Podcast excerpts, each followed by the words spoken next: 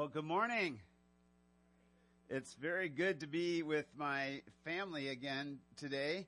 Um, it's good to be the church together. There's a, like Steve said, there's a good crowd of folks here today. Um, and uh, my beloved friends at home online, it's good to be with you. Uh, all of my beloved are here, and I, I'm excited. Um, being the church is not about being in a place; it's about living out the kingdom culture of God. Actually, Jesus did not give us much direction as what it is to look like when we come together as a people. His teaching focused on how it's supposed to feel when we come together. Jesus brought us a, a culture of the kingdom of God. Today's message is being redemptive. And that's how the culture of the church should feel.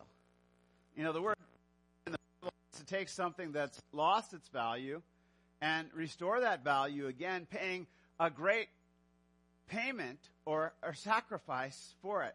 And now this isn't a perfect example, but I want you to think of a coupon or a gift certificate, a little piece of paper that has no value of its own, really, very little value.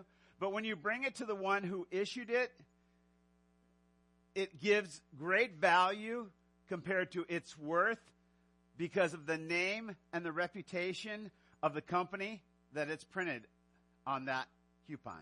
The paper has no value. It's the name of that company. We are like that paper. We are made of dust.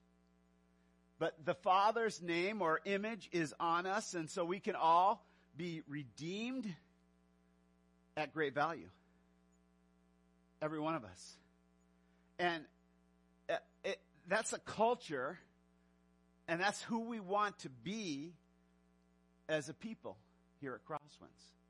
See, redemption is one of our cultures. It's creating a grace filled environment where the broken become whole again and the old becomes new through an atmosphere of forgiveness and hope through Jesus Christ.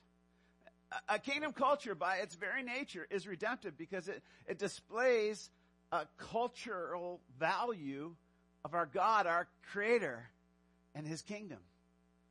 We humans are all flawed, but we are all redeemable because our value comes from Him, not from us. The problem is, sometimes as churches, attitudes can be something that blocks redemption. Our selfishness sometimes causes us not to want to give value to things that we have deemed valueless, which is usually each other. Because loving and adding value to others has a cost. To give value to each other, we must be willing to suffer with and for each other's failings and even face our own. Sadly, the world's, world's culture replaces kingdom culture often in religious settings. For example, my mother, when her husband left her, the church or the religious institution would not allow her to celebrate communion anymore. She was deemed by the church not to be worthy because she was divorced. In a sense, the message the church was sending that sin, not even her sin, my father had left her because of his lust, her sin or his sin had devalued her so much that she could not be redeemed. Does that make any sense?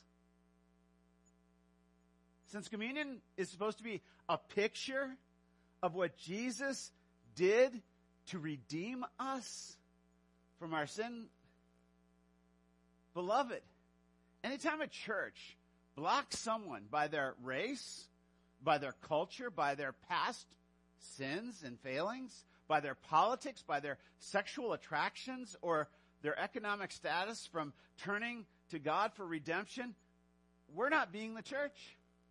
We're not being who our Father is redemptive. Why would God's church ever be like that? Maybe because being redemptive is messy. And, and, and some of us value neat, tidy little lives over people. I remember 25 years ago sitting in an adult life group as a new believer in a church I was being discipled at just up the road. And my Sunday school teacher, Vic DeVolt, said, if we ever rolled up our sleeves and did the work of being the church, Ken, and he said this to the class, it's going to get messy. And in my brain, I knew God had redeemed my mess. And I thought, hey, let's get messy. And a, and a new redemptive culture had been born in my heart. But what I've learned is not everybody in the church has that same culture. I found a few, though, who are willing to pay the price to redeem others with me and get messy. Thankfully, there was a, a core of next gen 30 year olds, John and Karen Stillman, Pete and Lorienda, and Kathy Schultz. And we rolled up our sleeves and we got messy. And you know, there are times it was costly. But we have seen hundreds be redeemed by God, both in that church and eventually here in the island of misfit toys, Crosswinds. And, and I'm excited this morning because one of our next gens, Jason Magathas, a young man with the right culture in his heart, who had the joy of discipling, has the opportunity to preach in that church this morning where I started, where that culture was born in me. Because two years ago, Jason was lost and searching for his value again and found redemption in Jesus Christ here at Crosswinds. And today he has the opportunity to bring that culture of redemption back to them. See, Crosswinds has always tried and always strived to keep that redemptive culture alive by building on a foundation of the gospel of Jesus. If the gospel is not the engine that drives everything we do, we will become a religious institution instead of becoming redemptive. At Crosswinds, we use a simple illustration to keep the DNA of redemption in the forefront of our brains. It's a modern parable called the three circles. You've seen me do it many times. It's a picture that explains God's culture of redemption that is found throughout the whole Bible. When I was in Africa, I was teaching theology to pastors, and every time throughout the Old Testament I taught a passage, I drew out the three circles before because the same pattern is everywhere throughout the Bible. And, and see, if you don't understand the gospel, you will find religion, not redemption. So I'm going to go through it again. God, as our creator, had a perfect design to love us. The, our theology starts on God's love. The Bible says before the foundation of the world, his son set in motion a plan to redeem us by his love. His design was restoration. Before he created us, he knew we would need to be redeemed. Here's why. We all depart from him. Lost. We lose track of our sense of value. We lose him and we go searching and we try to find that value somewhere else and that departure is called sin. And sin distorts our thinking about our value and makes us continue to, dis- to depart further and further from him. And we all end up in a place of brokenness that, that shatters our, our value. Those squiggly lines in the center, that squiggly line is like a broken egg. We have broken marriages, broken families, broken health, broken relationships with each other. All the pain and suffering we see is a result of us devaluing ourselves and others in our sin. Now, none of us like to feel broken. But brokenness is also part of His design. He planned it from before the beginning because our brokenness can, if we pay attention to it, point us back to where we can find our true value again. The problem of, is that most of us continue to run to created things of this world to find our value. We can run for riches. That's the squiggly lines going up. We can run for fame. We can try to find value in being sexy or feeling sexy. That's what I do. No, I'm just kidding. Um, we, we can try to medicate our, the pain of our brokenness with sex. We can sometimes fix brokenness with self-improvement. We can try to find our value in our careers and we can try to find our value in religion. We can try to find it in self-improvement. We can try to find it and medicate our, our brokenness in entertainment and social media and pornography or drugs. But the squiggly lines, no matter what they all have the same problem, the same results. They all lead us further and further from what gives us value, God, deeper into brokenness. And with each compromise we make, we get more and more lost. And the Bible says there's a way that seems right to a man, but in the end, it leads to death. It, it, it seems right, but redemption can't be found in even good things like religious activity, marriage, children, love, family. Because we can only be redeemed by the one who gave us value in the first place, our Father God. The, the path of redemption is found in His gospel. The, the plan the Father and the Son put together before the world was even formed. That Jesus, God's Son, would come and live like one of us.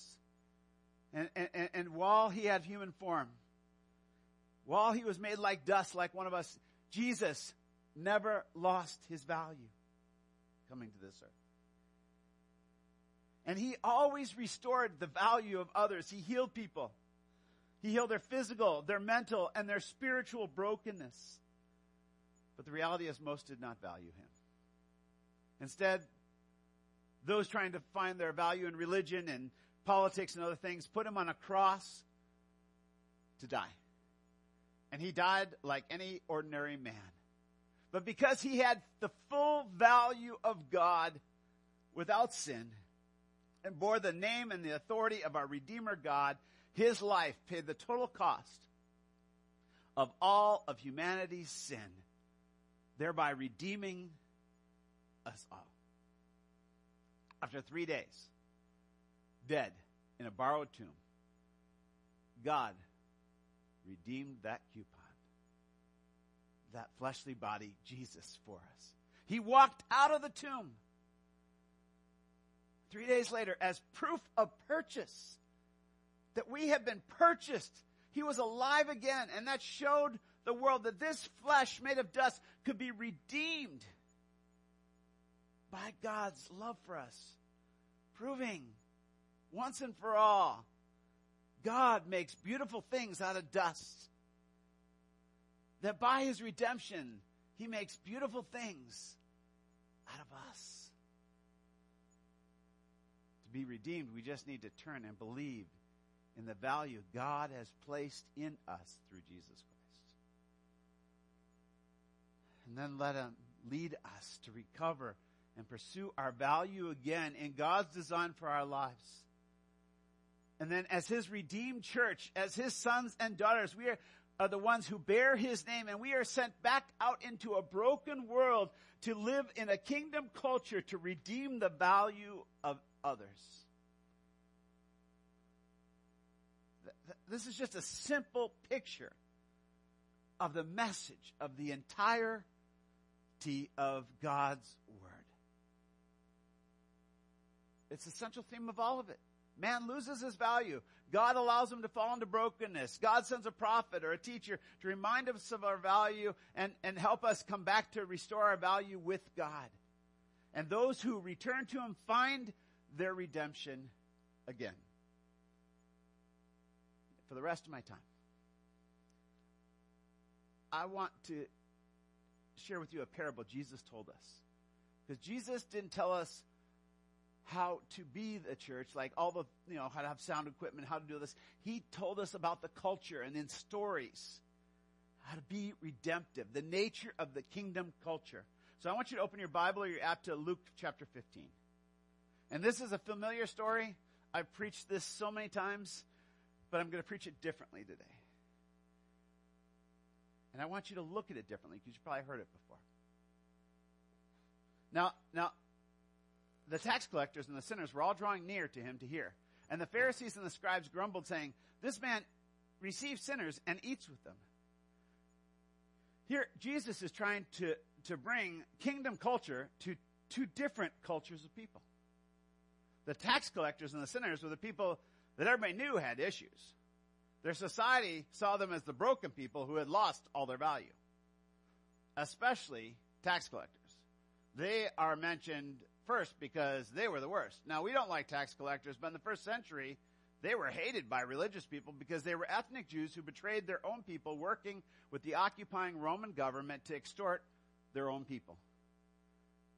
Now, the other culture Jesus was talking to were the Pharisees.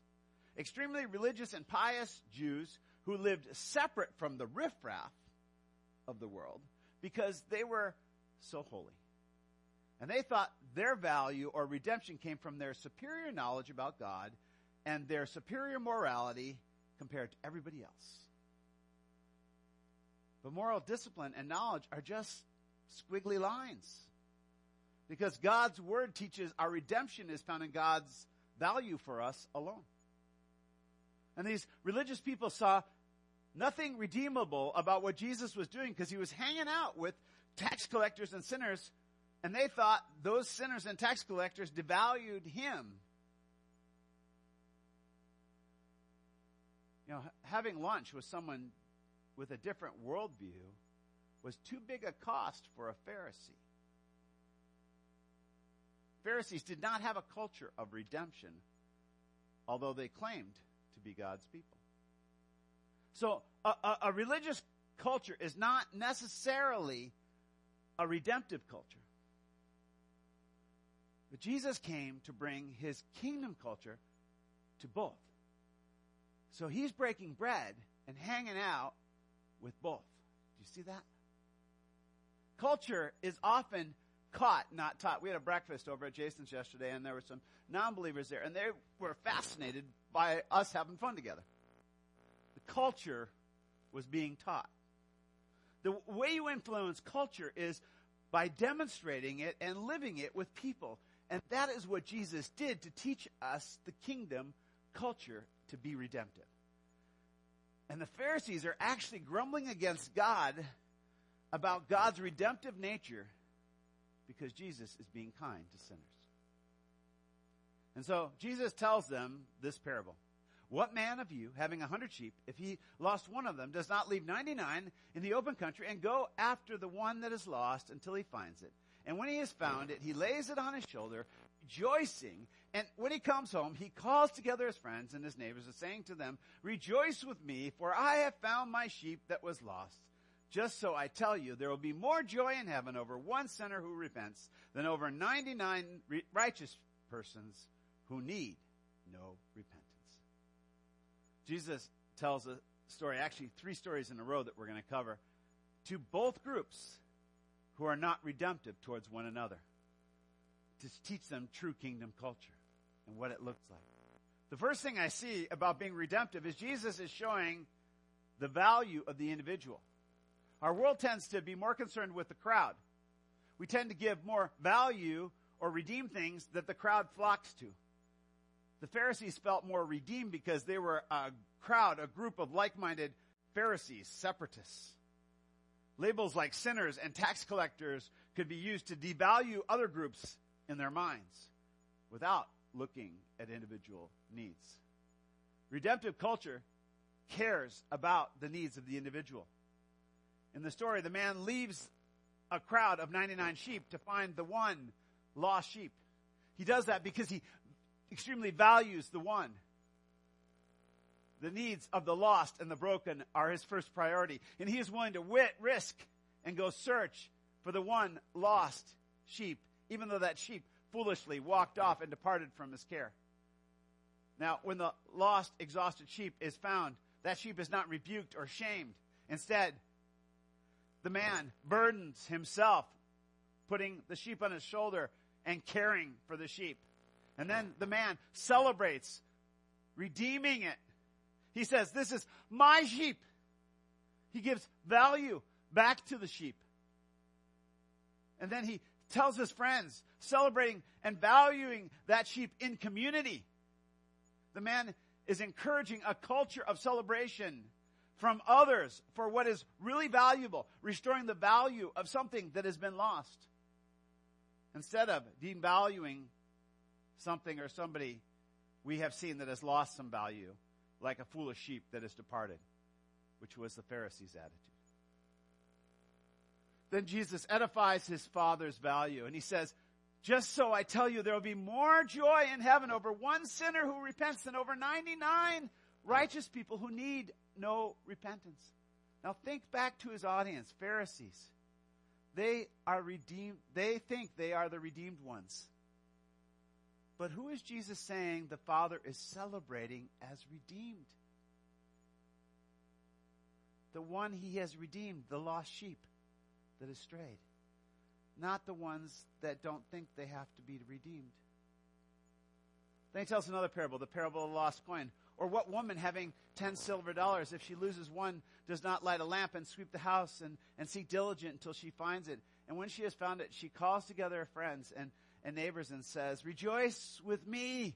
I have found the coin that I have lost. Just so I tell you, there is joy before the angels of God over one sinner who repents. Now, the stakes are just a little different here. It's one out of ten which is lost. But still, the value is placed on redeeming the one lost individual. The one is valuable to the woman. She works hard. She can't rest until she finds what is lost. And then when she finds it, she gives it even more value in community by calling her friends together and saying, Hey, let's celebrate. Now, we see in both stories a, a redemptive culture, a culture of celebration.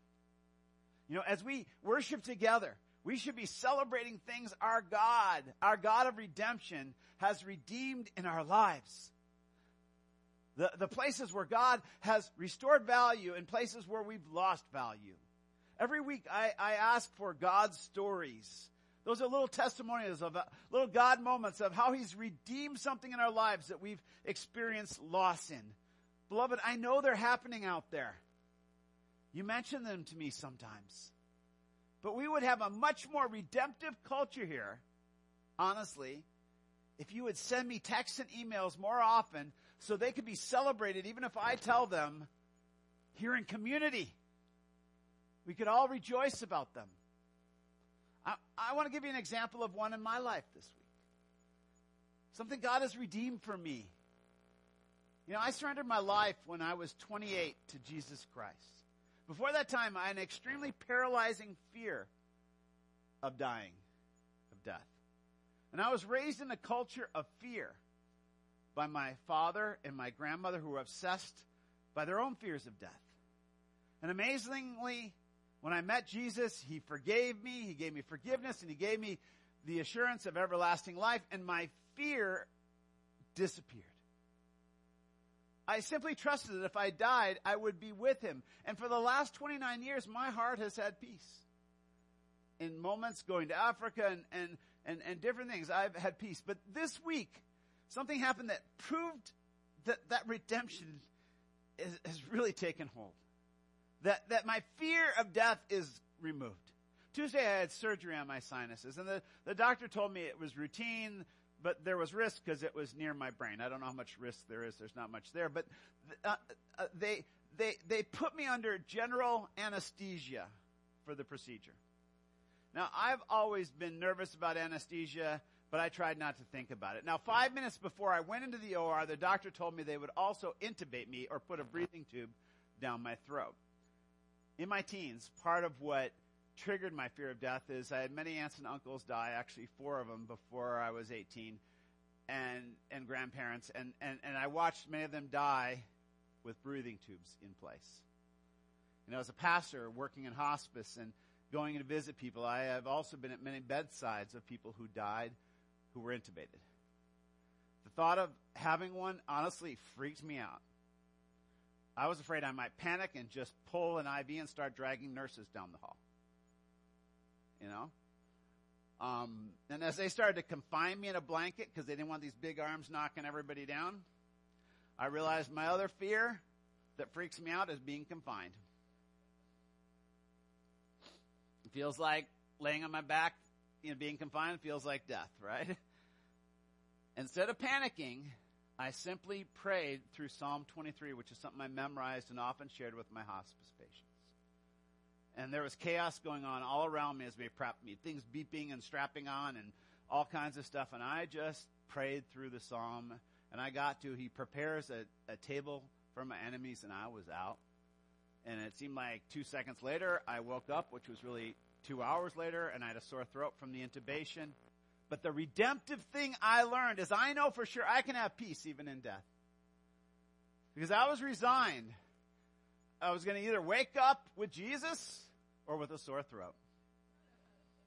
And I was okay with either outcome, honestly. My faith is no longer theoretical or theological. It was proved practical.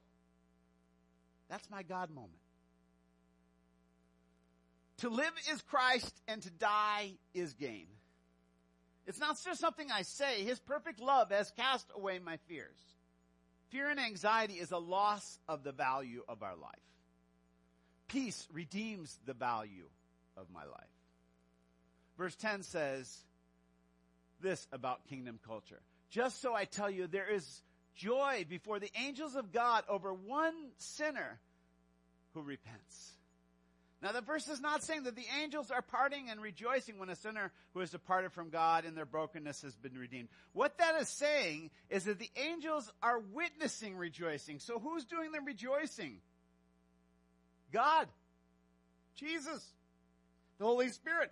The Trinity is celebrating before the angels. They're doing a happy dance in heaven over one of us individuals whose value has been restored. Amen? That's what Jesus is saying. Now, the angels are invited to get in their praise and get in on the praise event. But the initiator of the joy and the celebration is our Father God. And he adds value to it by celebrating it all in community in the kingdom of heaven, adding more gain to being found. Before I was redeemed, every funeral I went to had wailing and despair by many devoted religious people. And then I met Jesus and I found true Christian culture. And for some of you, this may sound weird, but funerals became fun. We celebrated people who now gained more value sense of loss was now gone. Now, I'm okay. I'm not suicidal, but I've actually felt jealous of brothers and sisters that got to go home before me. Honestly. Because I know the celebration that's coming and that I'm going to be able to rejoice with my Father forever in new life with new knees and everything I value being restored. So I want you to tell you, be careful if you ever ask me to do a funeral for you. I often cry when I preach, but at funerals is when God starts to give me jokes. I have to be really careful what I say at funerals.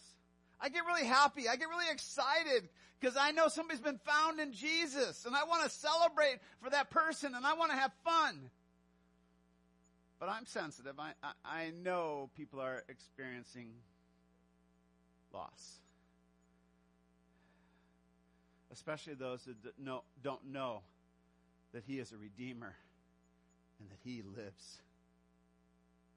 See, I believe with all my heart what Jesus said once at a funeral. I am the resurrection and the life, and whoever believes in me, though he dies, yet he shall live. And he and everyone who lives and believes in me shall never die. Do you believe this? And if we are going to be truly a redemptive culture, we must be sure of that. Amen? Then we can rejoice in any circumstance, can't we? Beloved, does your face show the world a culture of redemption? Is there a peaceful smile on it? Being redemptive means you can rejoice even in sad times, in stressful times. Too much of religious Christian culture is somber and humorless. I have found really religious people don't have a sense of humor.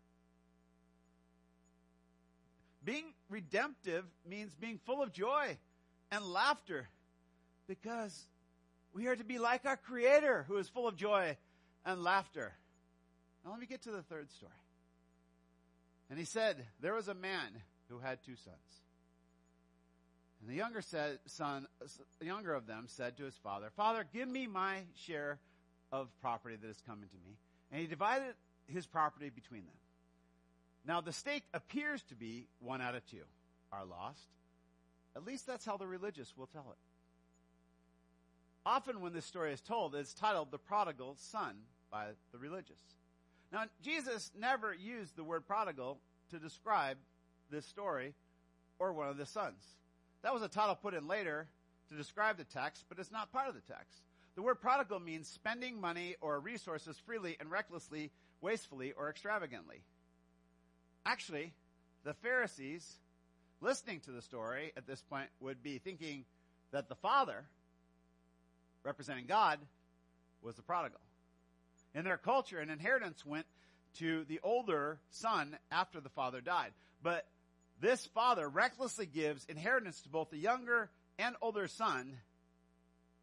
And the younger son, in their mind, has no birthright to it. Yet the father cares enough about both sons to do the countercultural thing and show equal love to both. And all the Pharisees saw was a rebellious son not playing the rules like they were, and a foolish father. Dad is the prodigal. He's the one who's lost his mind to the Pharisees. Remember, Jesus, though, is teaching us who his father is. That he is the one who redeems things at great cost that have lost their value. For us to have a kingdom culture, it has to be one of extreme generosity with our resources. It, it, often seems that some churches care more about stewarding their resources to use them wisely for themselves than scandalously investing them with grace like Jesus did. How can we be a redemptive culture if we only count budgets and backsides in our seats as our measures of success rather than individuals that count to God? I'm thankful to be part of a church that did not make our budget last year but fed more orphans and widows than we ever have. And we preach the gospel more times outside this place than in it. Do you realize that? I'm thankful. I'm thankful for you guys. The redemptive culture that's here. We need to be willing to be like our fathers and sometimes make what seems to be bad investments for our own interest, trusting that if our God's name is on it, He's going to redeem it. Can I get an amen to that? Do you believe that? Redemptive culture is investing a lot in people that the world sees little value in. The Father would rejoice in us investing in those who have departed from Him needing redemption. He would not be happy with Pharisees that would not give them the time of day and grumbled about them. I, were, I bet there were some in Pharisee cultural culture wondering why the father would even listen to the foolish son's appeal. Beloved, ministry is presence. If we value people, we listen to them and we give them our time. You know, I, I remember recently I, an orphan in Sierra Leone reminded me of this. One morning I was busy. I, I had to study to teach theology to 50 pastors and this eight or ten year old boy came up to me and just wanted to snuggle under my arm. And, at first I'm thinking, I'm busy, I have a, a crowd to teach, but I didn't say a word and I just held that boy for 10 minutes under my arm. Sometimes you teach better theology by not speaking. The best redemptive work is not what I do up here. It's when we live as redemptive people. That boy had lost a father. And for a moment, he needed to know he was valued and loved in this world. Friends, that's our Father's redemption. Not many days later, the younger son gathered all he had and took a journey into the far country. And there he squandered his property in reckless living. And when he had spent everything, a severe famine arose in that country and he began to be in need. And so he went and he hired himself out to one of the citizens of that country who sent him into the field to feed pigs. And he was longing to uh, be fed with the pods that the pigs ate, and no one gave him anything. Yeah, a religious scribe and history figured the story was about a reckless son with issues.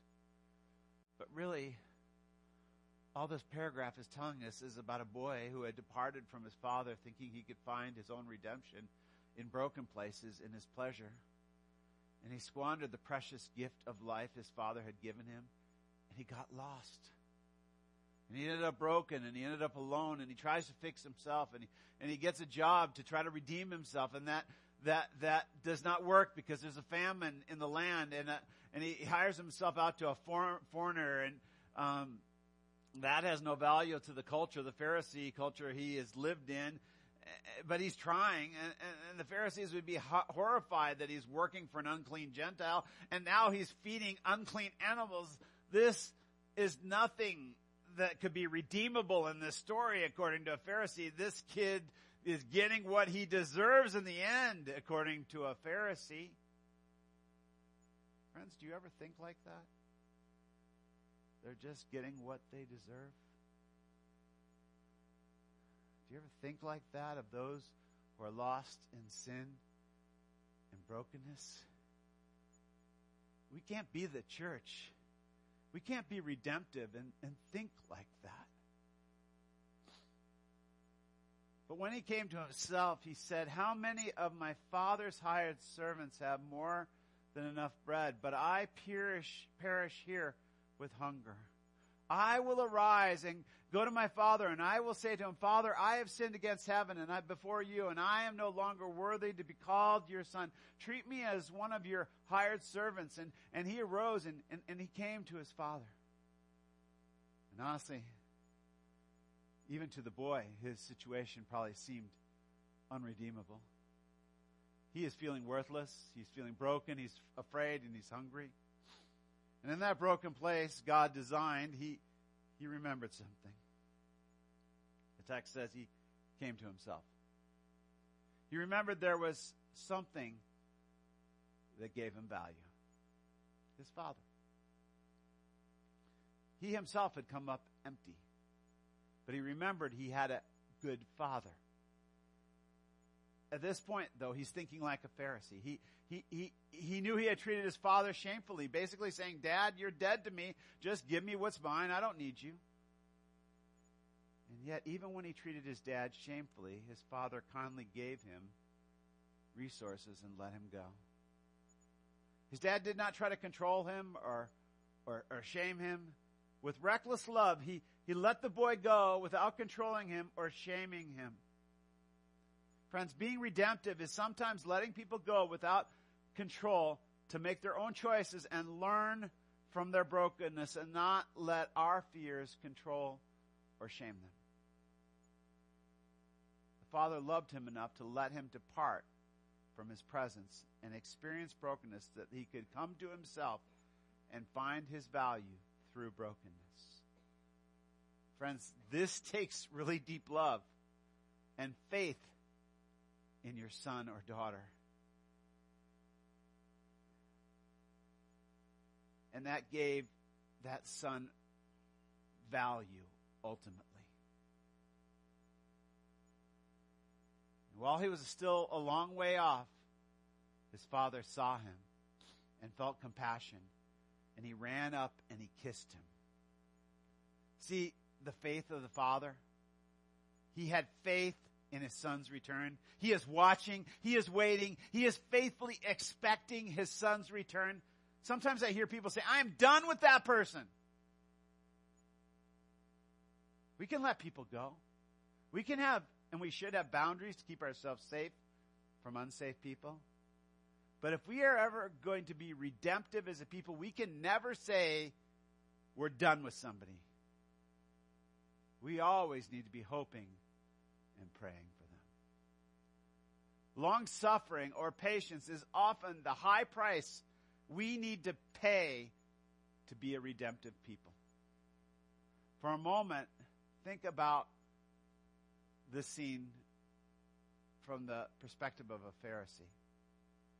This father runs to his son. Now, now Jewish men, adult men did not run at this time. It was not considered dignified or proper. They would have had to bare their knees and run like a child, and it was immodest. To, to, to be redemptive sometimes means we look foolish as fathers or, or mothers or, or, or, or church members that were caring for us. We look foolish by a world who judges us.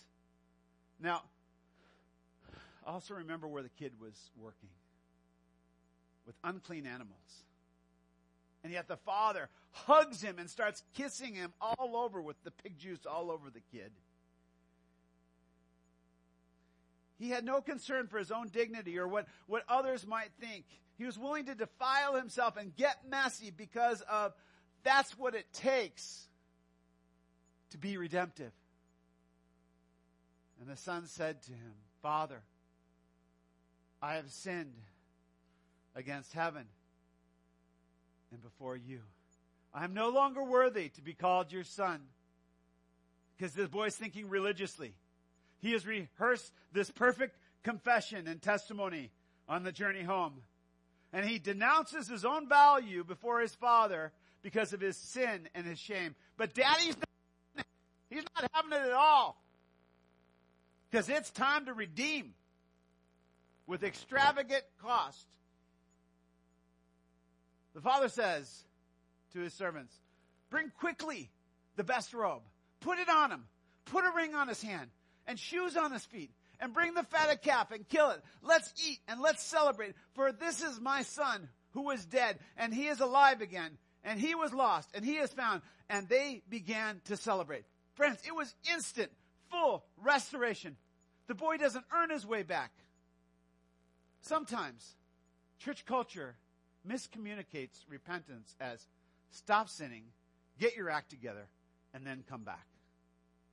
Repentance means turn. That's all it means. Repentance happened when the boy came to himself and headed home, trusting in his father's goodness. Beloved, being redemptive is not cleaning people up and getting them to church acting like you. It's getting them headed back to the Father in their mess to be redeemed by His love. It's instant. Quickly, bring the best robe which is whose? The Father's robe. The kid had no time to clean up from his pig juice and shame. He's covered with it. But now he is covered with the best of the Father. Put a ring on his finger, which signifies instant adoption to, into the family. Full rights of a son restored. He's no servant who has to earn his rights to be there and be valued. He is valued because he is a son, period. He is loved because he is loved, period. Again, like the other two stories, the lost one is celebrated with joy in community in the Father's presence. Begin. In the beginning, I, I said this appears to be a story of one lost, of two sons. But it's not. There's a twist in this final parable. Both of the father's sons have departed and got lost. Now his older son was in the field, and he came and he drew near to the house, and he heard music and dancing, and he called one of the servants and asked what these things meant. And he said to them, Your brother has come, and your father has killed the fatted calf because he has received him back safe and sound. The older son has not been with the father either. He, he has departed too, hasn't he? He's been away doing some of his own squiggly line things, things like that seem kind of good to a Pharisee, like religion, self improvement, family, work, good grades, doing church, exercise, moral discipline, eating right. Things he was trying to redeem himself in. But the son was actually very distant from the culture of his father's heart. Well, it could seem see that being out in the field meant he was a good son working in his father's field. Actually, it was his own field, wasn't it? The father gave him already his inheritance. He was working his own interests, not his daddy's interests. The son had no idea what was going on in daddy's house. He had to ask a servant. And when the servant gave the reason for the celebration, his lost brother's return and restoration, the brother does not come to himself and, and celebrate in his father's goodness. He continues to depart and blow off the party. Verse 28 says, But he was angry and he refused to go in. His father came out and entreated him. But he answered his father, Look, these many years I have served you and, and, and I never disobeyed your command and yet you never gave me a young goat that I might celebrate with my friends. But when this son of yours who devoured your property with prostitutes, you killed um, the fatted calf for him. The older brother did not celebrate the nature of the father's goodness. Instead, he's bitter. He's resentful because he saw no value in his brother. He's too focused on his own value. He's too focused on his own squiggly lines. Those squiggly little lines. This word entreat, you might think that the father was begging, but actually it means to console to go stand with and console. The father sees that this son is trapped, maybe even more trapped and miserable in his sin. His pride, his, his bitterness, his own desires are trapping him, and he tries to come and free him. He has lost the value of his own brother. And instead of trying to be redemptive, he devalues his brother further not even claiming him as his brother. But this son of yours, he then even exaggerates about his sin. Jesus only said the younger son squandered the property with reckless living. But now the older brother says slander. And he slanders his character by saying that the father's wealth was devoured by prostitutes. How could he know what his brother was up to? He wasn't concerned with his brother, unless he had him tailed by a private investigator. And if so, when that investigator saw this brother was in such a desperate state, did he just not do anything to help his brother? There's no culture of the father in this boy. Or did this prostitute story get added because that was a perversion that existed in his own heart? After all, the brother was angry. Our anger can be an indication of our own sin. You know, every man I've ever helped overcome pornography or lust addiction, the real struggle was anger. Pornography was just a squiggly line medication that they chose as a fix. The son is raging angry. Interesting, the Greek word, word root is the word we get the word orgy from. Do, do you see the blaming words he uses to devalue his own father? You gave me anything. You did nothing for me. But the redemptive father does not take him to task. He does not rebuke him.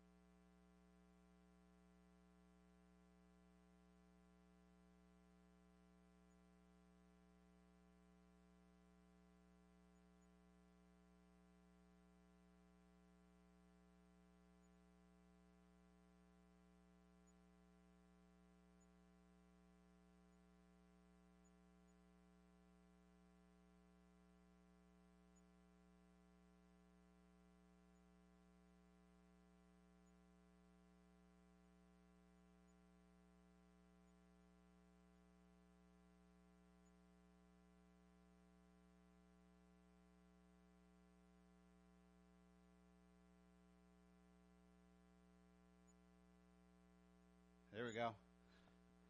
Thank you for picking it up for me too, Jeremy. Um, uh, so he did nothing for me, but the redemptive father does not rebuke him. He comes to console him and remind him of his brother's value. He says to him, Son, you are always with me, and all that is mine is yours. Son. He calls him son, reminding the young man that he is valuable just because he's his son. The boy is angry because he feels a loss. Our sins, our addictions, our lusts make us feel loss. And the anger is a clue. You know, if you saw three men drinking at a bar, you would not know who the addict was, no matter how much they drank. Do you know how you know which one is the addict? You take away the booze. And the one who angers and who rages in their anger is the one who is addicted. This son is probably more lost than the so-called prodigal. Even if he is addicted to the things in the world that the world considers good things like job, family, his own morality, religion, and success. And, and, and, the father's gentle reminder to the son of his brother's value is also there.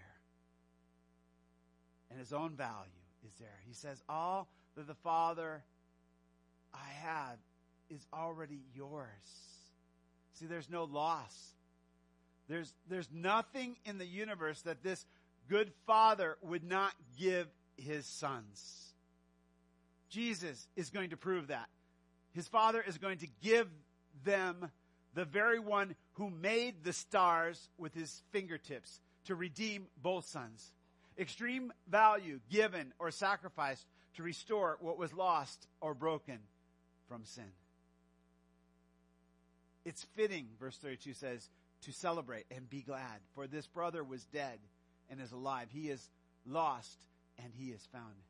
And here's the truth about the squiggly lines, our, our sin, which devalues us. The, the Bible says in Ephesians 2, 1 through 2, and you were dead in your trespasses and sin in which you once walked and followed the course of this world, following the prince of the power of the air and the spirit which is now at work in the sons of disobedience when we seek value in created things instead of the creator, it devalues us. It, it takes our life from us. But life is found in the goodness of who our Father is, who redeem us lost sons and daughters. The word for inheritance that the Father shared with both sons in the Greek is the word bios, which means life. Literally, the Father gave his life or breath to both sons. But at some point they stopped breathing.